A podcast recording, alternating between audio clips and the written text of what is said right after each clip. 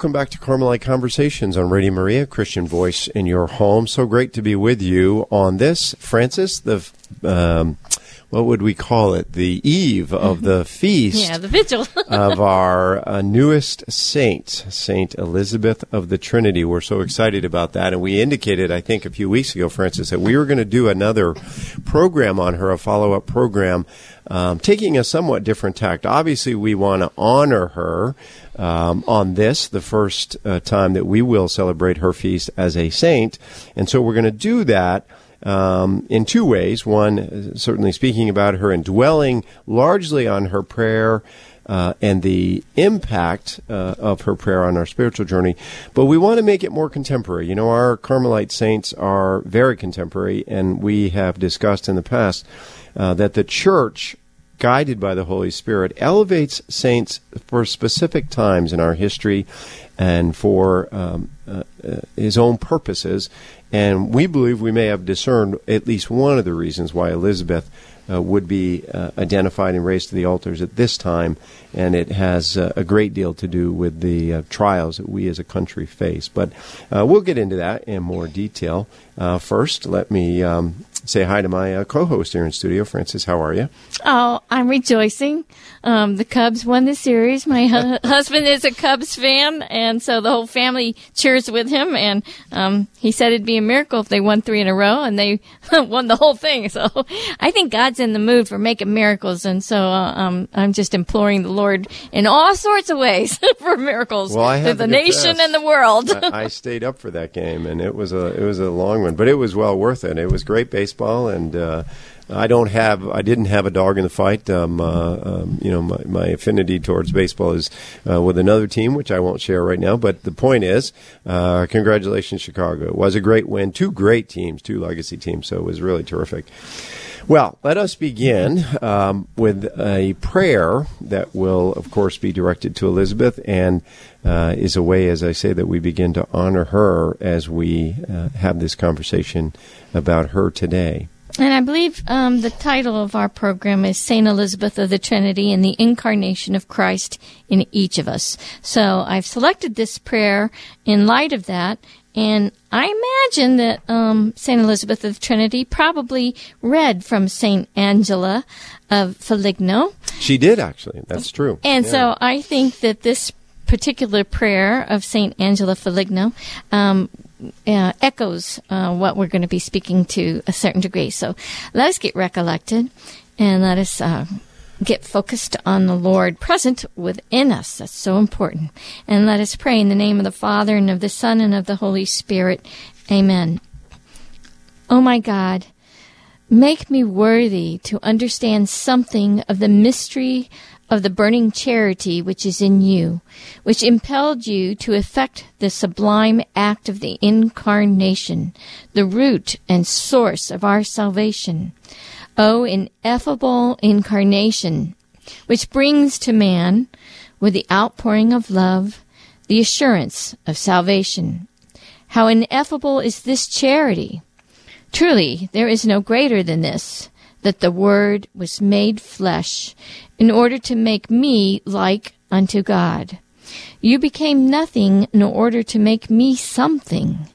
You clothed yourself like the lowliest slave to give me the garments of a king and a god.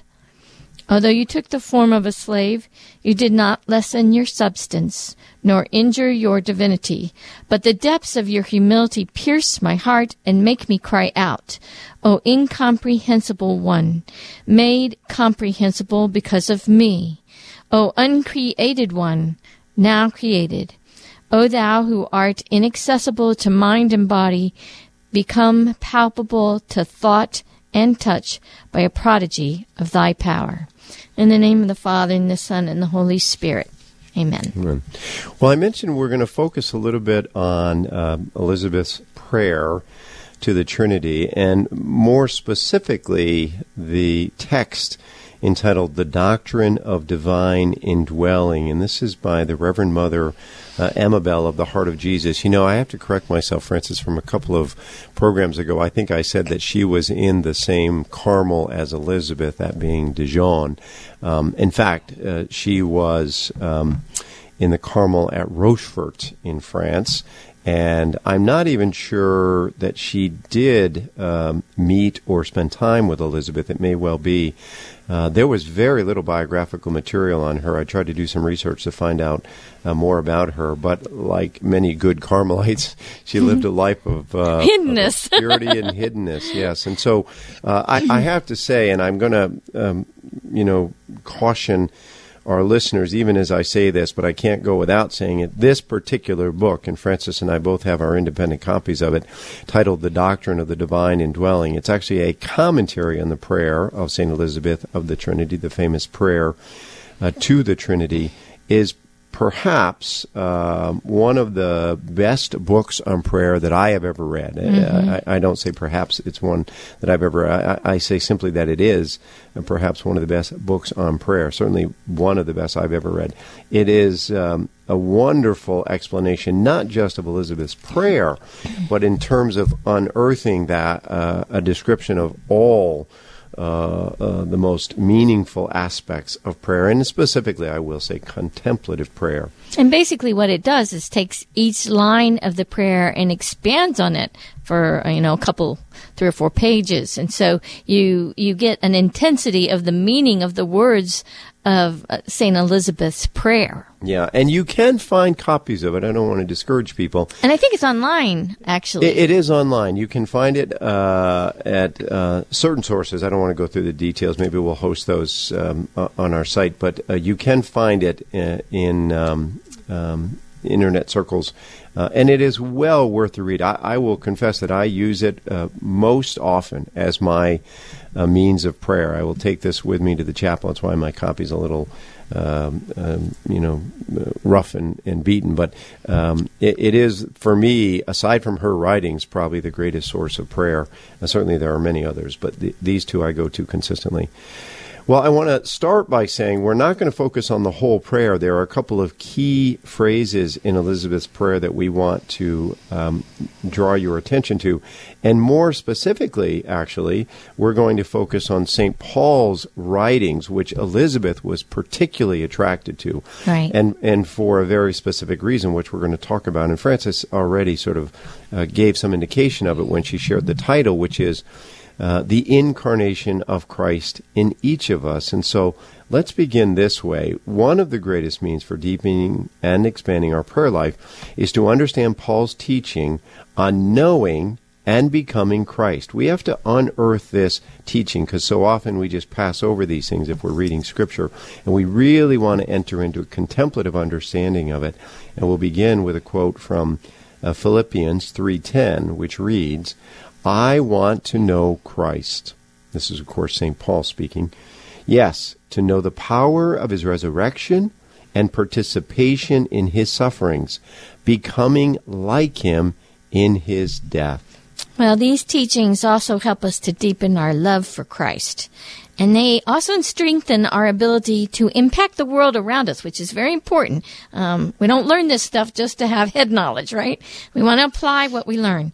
And this is something we're going to explore in this conversation. But um, let's start first by looking more closely at St. Paul's words. What exactly is Paul saying? And just how is it that we are to become like him? And that is like Christ. Are we, in fact, to be crucified ourselves? Because if we are, I think a lot of people are going to run away from that. Um, are we to live the experience Christ lived in giving himself up for our salvation? Well, frankly, the answer to both of that, the crucifixion and the giving self up for salvation, uh, in a way, is is yes. We uh, we do have a part to play in that. I know that's a very challenging teaching, but we've got to first consider um, where this commission of Paul's comes from.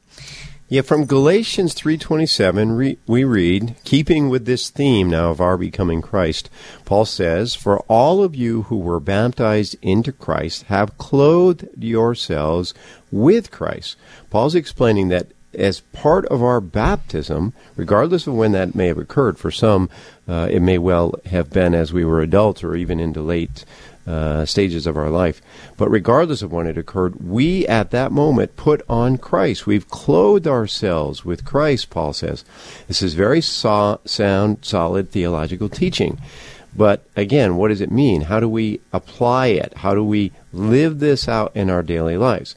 Well, St. Elizabeth of the Trinity uh, wrote a prayer shortly before her death where she reflected on this teaching of Paul. This is her prayer to the Trinity. And again, as I say, we're going to focus on a couple of key lines in that, which happen to be in the latter part of the prayer, about uh, 75% of the way through the prayer. These, these verses are hung together. And let me interject. It, the prayer we're talking about is her famous one that starts with, Oh my God, Trinity, whom I adore. Exactly, yeah. I beseech thee, she says, I beseech thee to clothe me with thyself, to identify, identify my soul with all the movements of thy own. So you see, she's drawing right from Paul's language. Clothe thee with thyself. Clothe me with thyself. It's interesting that when Elizabeth Catez, Elizabeth's uh, uh, uh, Christian uh, birth name, first entered Carmel, she was asked uh, the same series of questions that all the novices are asked. But one of those questions is, What is your favorite book? Mm-hmm. Her simple and direct response was the soul of Christ. Now, you've Isn't heard that me, amazing? you've heard me tell this story before, Frances. When I first got introduced to Elizabeth, um, uh, I remember reading that, and I spent weeks trying to find the book entitled "The Soul of Christ" because I figured I didn't know that about you. oh yeah, oh I'm crazy about that. You know, I'm not that smart, but I'm I'm a little crazy, and, and so yeah, I, I I spent weeks trying to find a book entitled "The Soul of Christ," and I there are some, by the way, that are similar in in in uh, the language, but they're not exactly the same thing. And they they were written after her death, so I knew they couldn't have been the one she was referring to, and it was just driving me crazy. Who's the author? What what are you talking about? Well, of course, I now know with some maturity mm-hmm. that the author of "The Soul of Christ" is Christ Himself, and mm-hmm. what she was referring to was the soul of Christ. It's important to me, and I know it is to you, Frances, because you and I share a great affinity to books, and we share titles, and we talk mm-hmm. about titles. It's the nature and large part of this program. We we do a fair amount of reading, but for Elizabeth. It wasn't about a book. It wasn't going to be found in a book. It was only going to be found in time spent with Christ, entering into a deep understanding of what resided in his soul. And I have to say, Mark, this reminds me of St. Teresa of Avila, where, uh, you know, they, they had to get they had to burn all these wonderful right. books, and so Christ, Inquisition, right. yeah, and so Christ was telling her, "Don't worry about all that. I, you know, I'll be the book of your the I don't know what your teacher. I'll be your teacher. Yes, I'll be your book. teacher." And and and he, I think there was a reference to a living book. Yeah. Um, so uh, that's where my mind went when I first read of that. Um, well, there's a good explanation about this, Frances. I'm going to ask you to read it if you don't mind.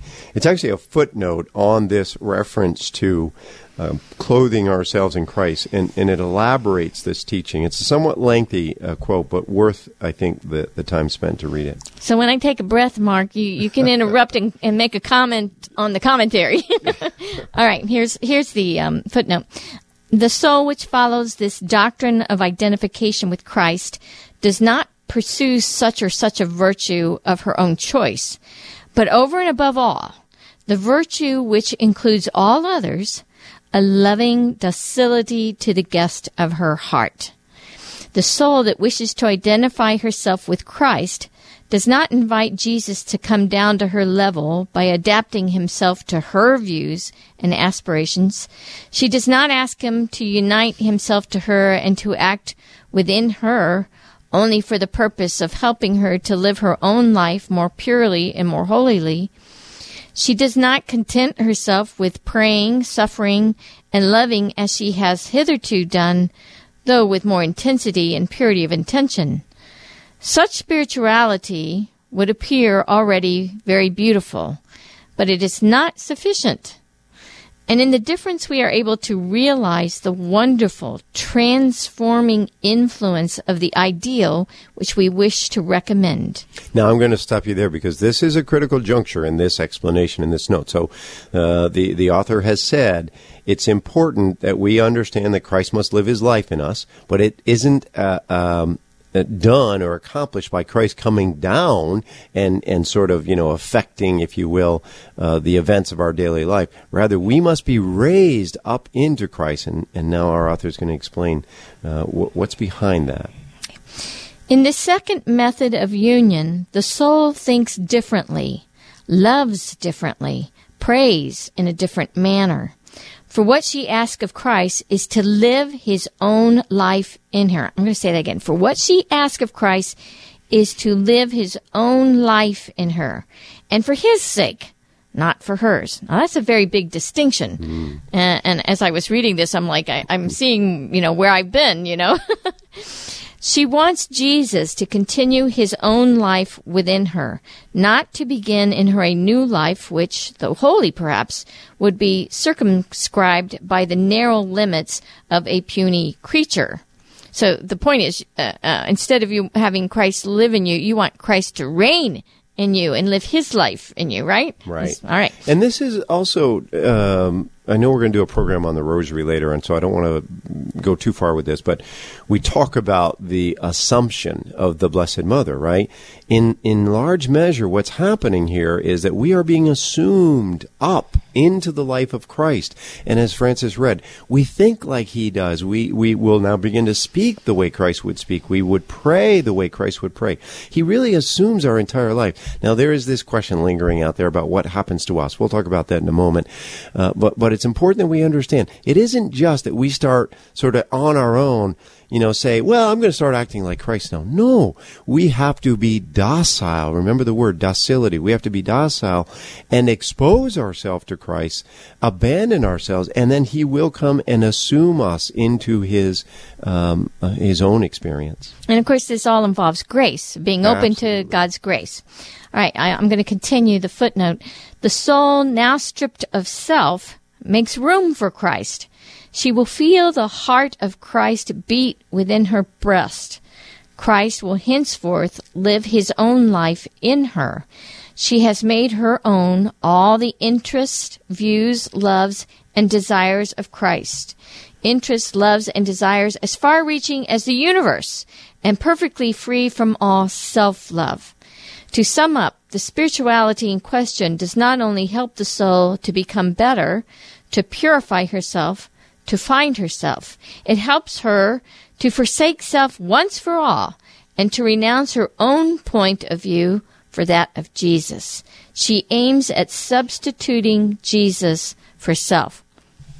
Yeah, now again, this is a, uh, you know, it's a teaching that I'm going to be very honest and say as best uh, we can, Frances and I are going to talk about this in our conversation, but you will not grasp the depth of this teaching of Elizabeth. I agree with you, Frances. I think she will be elevated uh, to a doctor of the church at some point because, as limited as her writings are, the depth of them are worthy of a lifetime of consideration. And one of them is this. And of course, she took it from St. Paul. Let's not confuse ourselves. She drew this teaching from St. Paul. And of course, this is actually, we won't reference it, but this is a, a, um, a priest who's writing additional additional commentary uh, within the book of commentary on the prayer. But the point is, this is a very profound teaching of Elizabeth's reflected in her prayer about how Christ comes and actually lives his life in us. The circumstances, the physical features, the intellectual capability remain with us of who we are. But Christ is literally now living in us. The Spirit is moving in us. Our heart beats like Christ. And we begin to see all around us, not from our own limited perspective. Again, I'm simply drawing from the text that Frances read, but an eternal perspective. And you'll begin to sense when this is happening to you, listener, when you begin to see, I now have a sort of eternal perspective on all that happens and what limited time frame I personally may spend on this earth is so insignificant in the context of what God is doing throughout all of salvation history. I know these are big words and they're big concepts and all I can do is encourage you to pray and I would encourage you to ask Elizabeth of the Trinity, Saint Elizabeth of the Trinity, along with the Blessed Mother, to help you to understand this teaching because it is really the centerpiece of the gospel that we become like another Christ. We live Christ Christ's life. We are a perpetuation of that as members of the mystical body. And it is the fundamental principle that both results in our eternal salvation and our ability to affect the world around us. And we're going to talk about that. It's like we participate um, with our Blessed Mother as the Ark of the Covenant or as a living tabernacle. Exactly. When right. Christ is living exactly and reigning right. in us. Yeah. So, all right. So um, here again, we do well to listen to Saint Elizabeth's prayer. So here's part of this prayer: "O my beloved star, so hold me that I cannot wander from thy light. O consuming fire, Spirit of love, descend within me and reproduce in me, as it were, an incarnation of the Word, that I may be to him another humanity wherein he renews his mystery. Now that, that's wow. one verse of Elizabeth's Take that prayer. to prayer. yeah. I think, uh, if I'm not mistaken, depending on how it's uh, presented, sometimes it's uh, four paragraphs, sometimes it's more. But this is one verse embedded within a paragraph, and I've highlighted in the document that Frances and I are working from a couple of keywords, and I'll just quickly reiterate them. Consuming fire, because we're going to talk about them. Descend, incarnation of the Word, another humanity, renews his mystery. Let's try to unpack those. And I want to go right back to St. Paul. And I just encourage you, listeners, I, I, know this is sort of meaty material, but this is what you find in Elizabeth of the Trinity, this uh, very simple Carmelite who died at the age of 26. In the last four months of her life, penned these four main treaties, her spiritual treaties, and they are just rich with teaching about um, the the uh, uh, adoption of ourselves into Christ, and they go right along with St. Paul. So let's go beyond the beautiful and poetic language. Elizabeth's expressing here very simple realities about our life in Christ. Now we know that in the letter to Hebrews, Paul refers to God as a consuming fire, right, right from Elizabeth's prayer. That's Hebrews twelve twenty nine. God is a consuming fire. We also know that Christ descended from heaven her use of the word descended, and was incarnated into a human body in this world at his birth. That's what we celebrate, of course, at Christmas. There's something more about that, though, again from Hebrews, and this is Paul. Therefore, when he comes into the world, he says, Sacrifice and offering you have not desired, but a body you have prepared for me.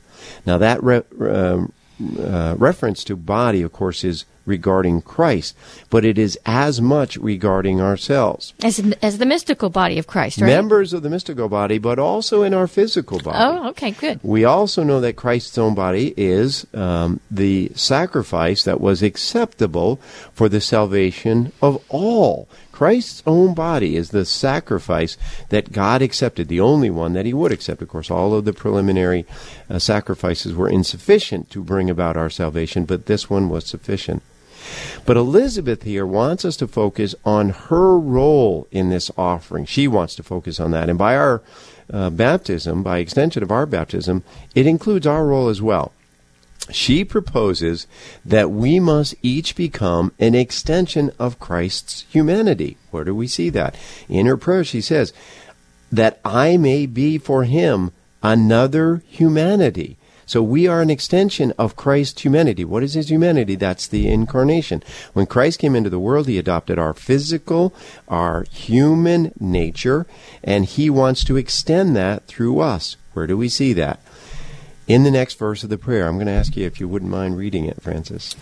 As Elizabeth says, Immerse me in thyself, possess me wholly, substitute thyself for me, that my life may be but a radiance of thine own.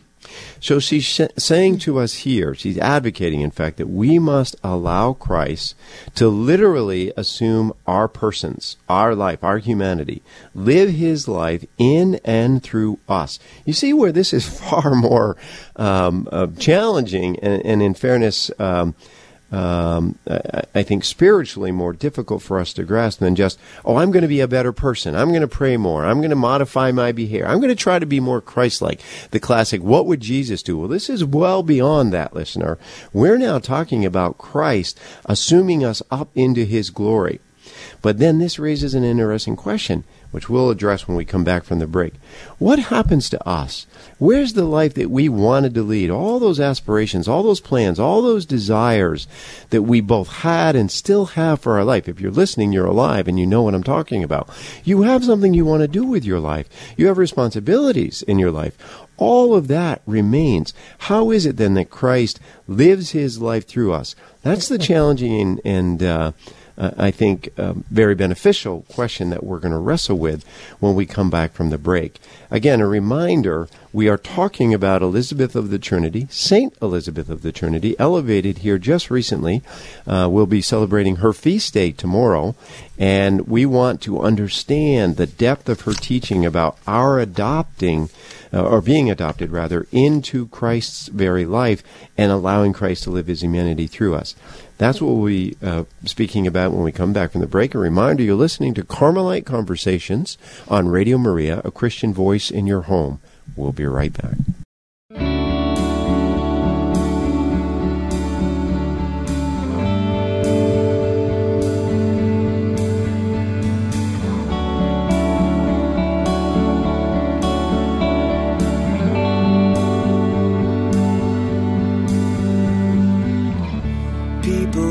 Of the God of ages, welcome to your brand new day.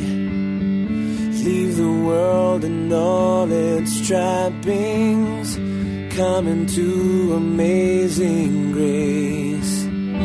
Let go your every fear, there is only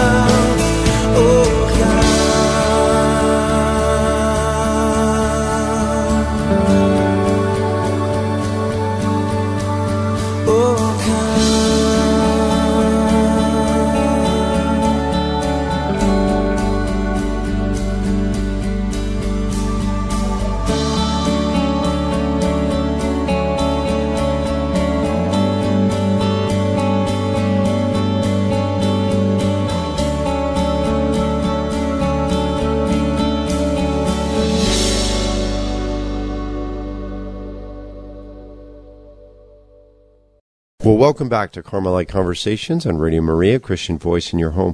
We're dealing with a very profound, very, um, I hope, insightful and important topic, and that is our adoption into the life of Christ, Christ living his life through us. We're using um, as our guides for this Saint Elizabeth of the Trinity, whose feast day we will celebrate tomorrow. Uh, and I encourage you, by the way, as we do that, ask Elizabeth for her help. Ask her to intercede. This is her mission. This is what she expressed as her own mission, um, what her mission would be uh, to the church before she left. In fact, let me read it quickly. She says, and this was only uh, a short time before she passed away, she wrote, In heaven, I think my mission will be to lead souls to interior recollection by helping them go out from themselves in order to adhere to God by a simple, holy, loving movement, and to keep them in this great inner silence which allows God to imprint Himself on them and to transform them into Himself. Now, that's exactly what we're talking about. That's exactly what Elizabeth later would reflect in the prayer uh, to the Trinity and what she drew from the teachings of of uh, St. Paul. So we were kind of left, Mark, with um, what happens to us when Christ comes and reigns. So, so, here we have to come to an understanding of the process of purification the Lord wants to work within us. He begins first with our ego. What's the ego? We see and hear so much about the damage of the human ego. The ego is that within us, and certainly psychologists would, would have fuller explanations of it, but to keep it brief and, and uh, simple, it is that which projects ourself into the world around us. We want to be known. If your ego is inflated, for example, you want to be known. You want your accomplishments acknowledged. You want uh, people to uh, perhaps be subject to you. Uh, um, um, and do your bidding. That's an inflated, that's the expanded ego. But even the ego in, in check um, is something that must be conformed to Christ.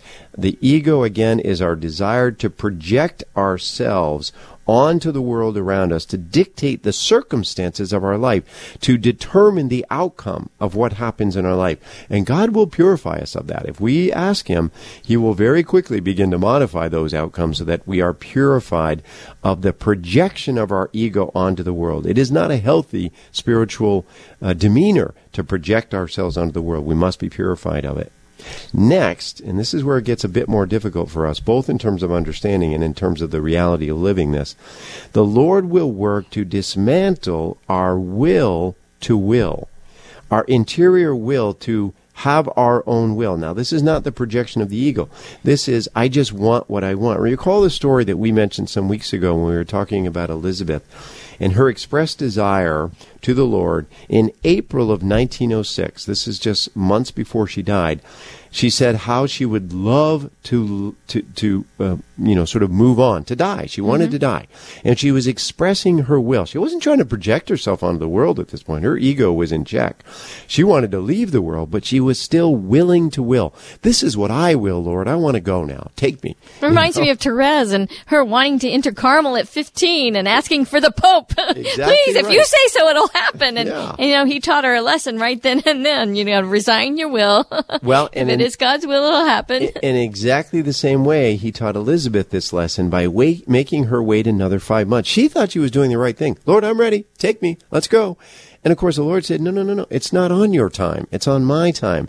She, of course, didn't pass until November of that year. But by August of that year, she wrote, uh, that she fully understood now what it was that she was going through. And it was literally uh, the waning hours, the last uh, purification that needed to be worked within her. And what insight from and, a saint. And a great strengthening of her self surrender and her self sacrifice. And, you know, here she is. She's praying about docility. And so she's now uh, getting the opportunity to, to live it out in a, in a more um, extreme measure uh, as a grace for all of us. Yeah. And, and she even says this, it's in her prayer as well. I wish to become quite docile that I might learn all from thee. This issue of docility again, which was independently uh, identified in the reading of the footnote that Frances read. Um, does come, in fact, from Elizabeth's prayer, this idea of docility. I want to learn all from thee. I want to give it up. I'm, I'm tired now. I understand that I won't do this on my own. And in those last months of her life, that last vestige of willing to will is removed from her. Each of us must become a soul who allows Christ to continually renew his mystery within us. But we cannot become such a soul until he has put our ego in check. Not kill it, not destroy it, put it in check, and taken away our will to will. Now notice I don't say take away our will. Right. To conform the will, we know, is done through the virtue of charity. And when the will is conformed to Christ, that means everything we do is simply done as an act of charity. That is the perfection of our will. We know that charity, love, purifies the will. So the will is not uh, destroyed, it's not taken away. It's perfected. It is uh, uh, raised up. It is assumed up into the life of Christ. That's what we're talking about. But she also said this earlier in the prayer, and we have to go back to this. Christ wants to renew his mystery. She says, wherein he renews his mystery. Wherein is her, of course. What does it mean if the ego's in check and the will has been perfected by love, that Christ now renews his mystery? Well, we can get a hint from Romans 12, verse 1, where Paul tells us, Therefore, I urge you, brothers and sisters, in view of God's mercy, to offer your bodies as a living sacrifice, holy and pleasing to God. This is your true and proper worship. Now, I have to set the stage for the next quote we're going to read. It's actually from uh, Teresa of Avila, and there's a preliminary uh, uh, quote on prayer, which is also very important, I think, to sort of set the stage for this, Frances. And that is, we've understood that Christ wants to consume us. This consuming fire wants to take away all uh, uh, of the impurities that are within us. He wants to descend within us. He wants to reincarnate himself in us. We want to become an incarnation of the Word so that we might be another humanity for him. We don't lose ourselves. We become another humanity for Christ, wherein he renews his mystery. What is that mystery? It is this that Paul says, offer your bodies as a living sacrifice. We know, we read a moment ago from Hebrews, that Christ did not um, uh, he, he said, when he came into the world, sacrifice and offering you have not desired, but a body you have prepared for me. That's Christ, of course. Paul reiterating from the Old Testament, uh, but written in Hebrews. Now we're talking about this idea of uh, understanding and entering into this uh, docility, this uh, ability of Christ to assume us into his life. But it requires this. We must come to know Christ. We must understand. We must read from his soul.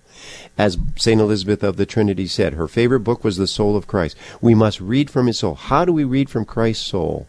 We do so in prayer. We do so in reading the circumstances of Christ's life. And Scripture, yes. And I'm going to allow you, Frances, to enlighten us on that with this quote. Well, this Carmelite nun wrote about this topic. A real change in our attitude will only occur when we change the central object of our attention. And when, excuse me, instead of that object being the self, comes to be God. This is where Teresa of Avila says, keep your eyes on Christ, right? when less and less we find ourselves asking God to work miracles for us and take instead to asking what we can do for Him. Well, that's a big switch. When rather than watching God to see what gift He will produce for us, we begin to wait on God to see what, if anything, we can give to Him. And this is a difficult challenge for us, right? Waiting on God. We are asked so often when we want to see progress, we want to think, see things happen. Where's the movement, Lord? Come on. I'm working. I'm willing to sacrifice. I'm willing to do whatever.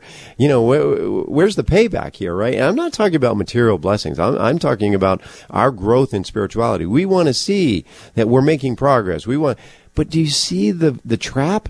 We're still looking at it from our own perspective. We're saying, this is my will to will. We maybe even past the ego part, but I'm willing to will. No, it's docility, it's obedience, it's patience, it's waiting on the Lord. This is what this uh, Carmelite nun is sharing with us. And when you say will to will, you're it's will to will my own will. Exactly. You know, so I mean that's the distinction. You know, willing my own will versus willing God's will Letting in me. Him direct me. Exactly right. Right. So now let's move to the quote from Teresa of Avila. And this is a, a, a very profound teaching that Teresa gives us on identifying ourselves with Christ in the body through our sufferings. You might ask, and we so often try to give practical advice, of Frances, on how do I change my prayer? How do I improve my mm-hmm. prayer? What can I use as a source for me to uh, deepen my prayer experience? And Teresa, of course, is the master at Yes. this. She really is. Um, and so uh, I'm going to allow Frances to read a fairly lengthy, again, quote. But listen also towards the end of this quote because she's going to give us some profound advice on how we personally participate after she identifies us with Christ. And this is a glimpse into her own conversation with Christ. So, uh, in other words, it's a glimpse into her prayer, right? And it comes from the way of perfection. Teresa says, Consider him bound to the pillar, become the man of sorrows, all his flesh torn to pieces, enduring this torture for the love he bears you. Persecuted by some, covered with spittle by others, forsaken and abandoned by his friends, having nobody to take his part, shivering with cold, and reduced to such absolute solitude that you can, alone and without witnesses, come and mingle your sorrows with his, and console one another. Your heart will melt with tenderness in beholding in this state the divine spouse of your soul. And if, not satisfied with looking upon him, you feel interiorly moved to converse with him, do it. But then be far from you any studied language. Make use only of simple words dictated by your own, own heart.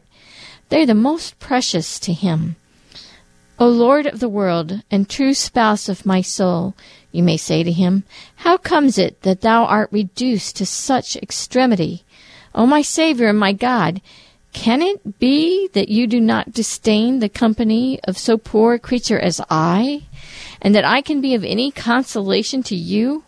For it seems to me that I read upon your countenance that you are consoled in beholding me near you. How can it be, Lord, that the angels leave thee alone, and that even your heavenly Father consoles you not? Since it is thus, my adorable Master, and you have submitted to this excess of suffering for love of me, what is this little that I suffer, and of what can I complain?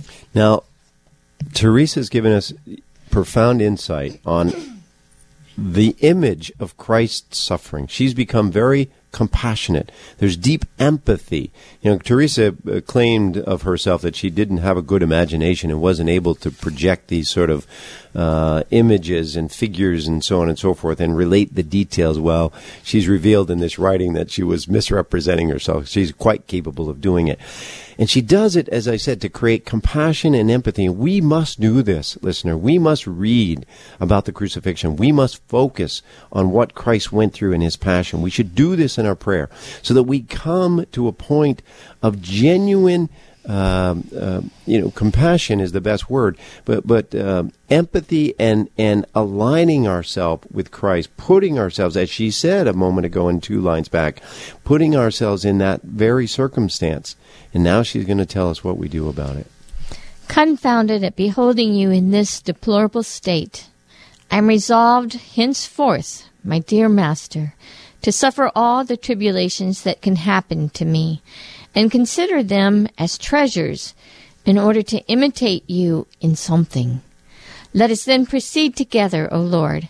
I desire to follow you everywhere you go and pass through all that you pass through. So that last line, those last uh, few words, even, what does Teresa say? I'm going to ask you just to read the last sentence or two again. Let us then proceed together, O Lord. I desire to follow you everywhere you go and pass through all that you pass through. So Teresa's in prayer. She's reflected on the circumstance of the Lord in his passion, the greatest uh, offering he could have made to the Father, his body, again, not the independent uh, sacrifices of the Old Testament, but his own body. And now she says, I desire to follow you. This is the moment where her prayer is assumed up into Christ's own life. And how do we do that? By living it out in our body. This is the mystery. Just like Christ, we are present We are to present, rather, our bodies as a living and a holy sacrifice. We are to join Christ in his redemptive work for the salvation of the human race. Paul explains it very clearly this way in his letter to Galatians 2:20, I have been crucified with Christ, and it is no longer I who live, but Christ lives in me. Here again that theme, Christ lives in me. And the life which I now live in the flesh, so he retains his life in the flesh, I live by faith in the Son of God, who loved me and gave himself up for me. Paul, of course, is not saying that he was literally being crucified in that moment. We know that Paul would later be martyred.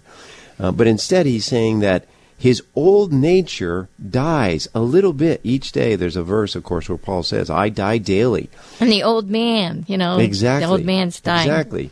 And in just the same way that Christ experienced his passion, of course, ultimately expired, his life um, uh, left his body. Paul is saying, I go through the same experience. Each day, he seeks to more fully conform himself to the image of Christ living within him.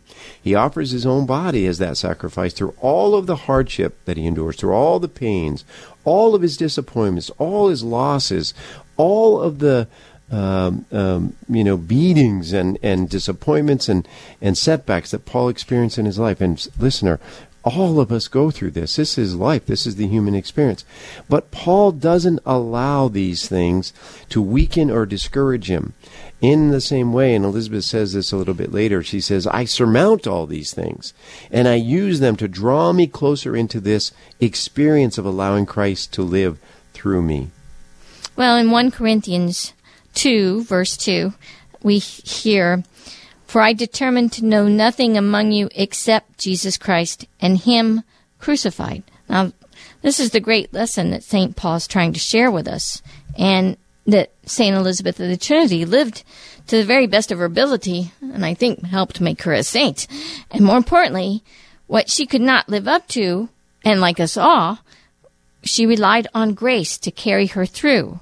Yeah, she says later in her prayer, I re- realize my weakness. I realize my weakness. And we all need to realize our weakness. This is where that self knowledge that St. Teresa of Avila kept teaching us about. We've got to know ourselves, know who we are, and who we are in relation to Christ. And so when we see our weakness, we can see God's strength.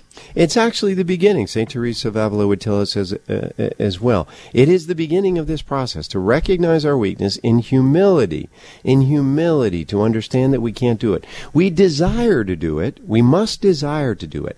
I want Christ to live his life within me. You see the prayer. I encourage you, by the way, to get a copy of uh, uh, Elizabeth's prayer and read it. I try to read it every day myself. And I go very slowly, by the way. You And pray it, don't you? I do, You don't just read it, you pray it. That's right. So- I read it and then I try to go through very slowly and pray and enter into it. But but Elizabeth would say the same thing. She does. I realize my weakness. It must begin with that humility, with that recognition of our weakness. Why? John fifteen five explains to us, I am the vine. You are the branches. He who abides in me and I in him, he bears much fruit. For apart from me, you can do nothing. What is Christ saying? That we can't do anything? We can't live our life? I can't execute my responsibilities? No. The only thing that matters in this life, listener, is what we do for God. The Right. only thing at the end of the day that will have any merit before our Lord will be that which we've done for Him.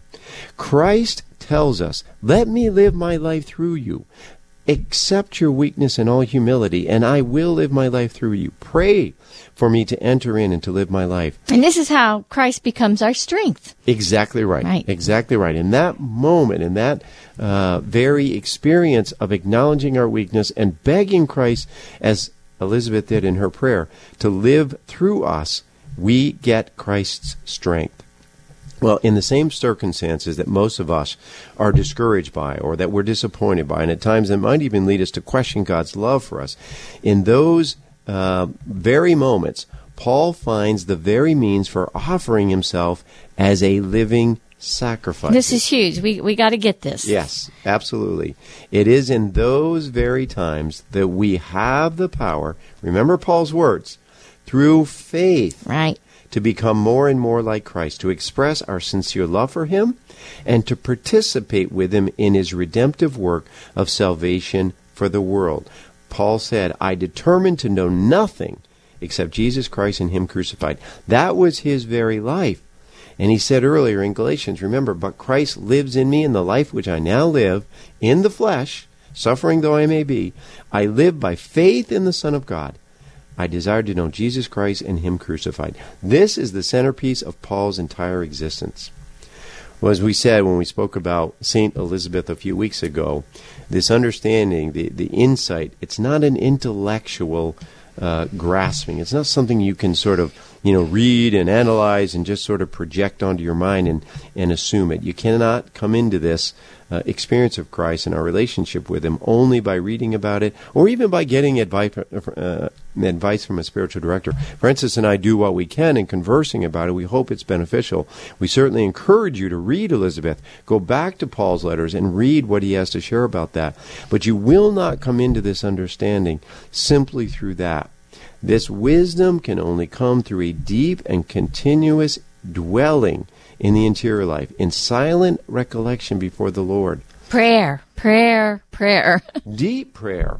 And it also requires that we beg the Holy Spirit to come to us and provide us the strength that we need to be able to do this work within us. Remember, this is the work of the Holy Spirit. It must be done within each of us. Where is that work done? It's done through the daily circumstances of our life. You know, we so often struggle with this back and forth of um, why this setback, Lord? Why this uh, discouragement? Why this moment? If we allow Christ to do this work within us, yes, to crucify us, if we allow Him to be our strength, if we rely on Him and not on ourselves, if we genuinely desire through our prayer to allow Him to live His life through us, as Elizabeth is teaching and as Paul is affirming, then we will be transformed. We will be that light. We will have the uh, kingdom of God dwelling within us. And when we are transformed, that love will radiate. The love of Christ will radiate to all around us. And we know that that is how we transform our society. You know, I was reading, Frances, before I came in, a very good article. Uh, I won't reference the, the author, uh, but, but um, uh, on a blog that I, I, frequent, and it talked about transforming the world around us. And of course, um, we know as we sit here in studio today that tomorrow is the uh, election day for our country, a very uh, significant moment for all of us. And uh, I think the outcome of this election may well determine, uh, you know, in, in some measure, uh, the direction of our country. We know it will only be determined by prayer, but um, we talk about uh, uh, we, that is Carmelites, we talk about transforming the world around us. We transform the world around us first and foremost in exactly the same way that Teresa of Avila transformed the order of Carmel, and that's by transforming ourselves.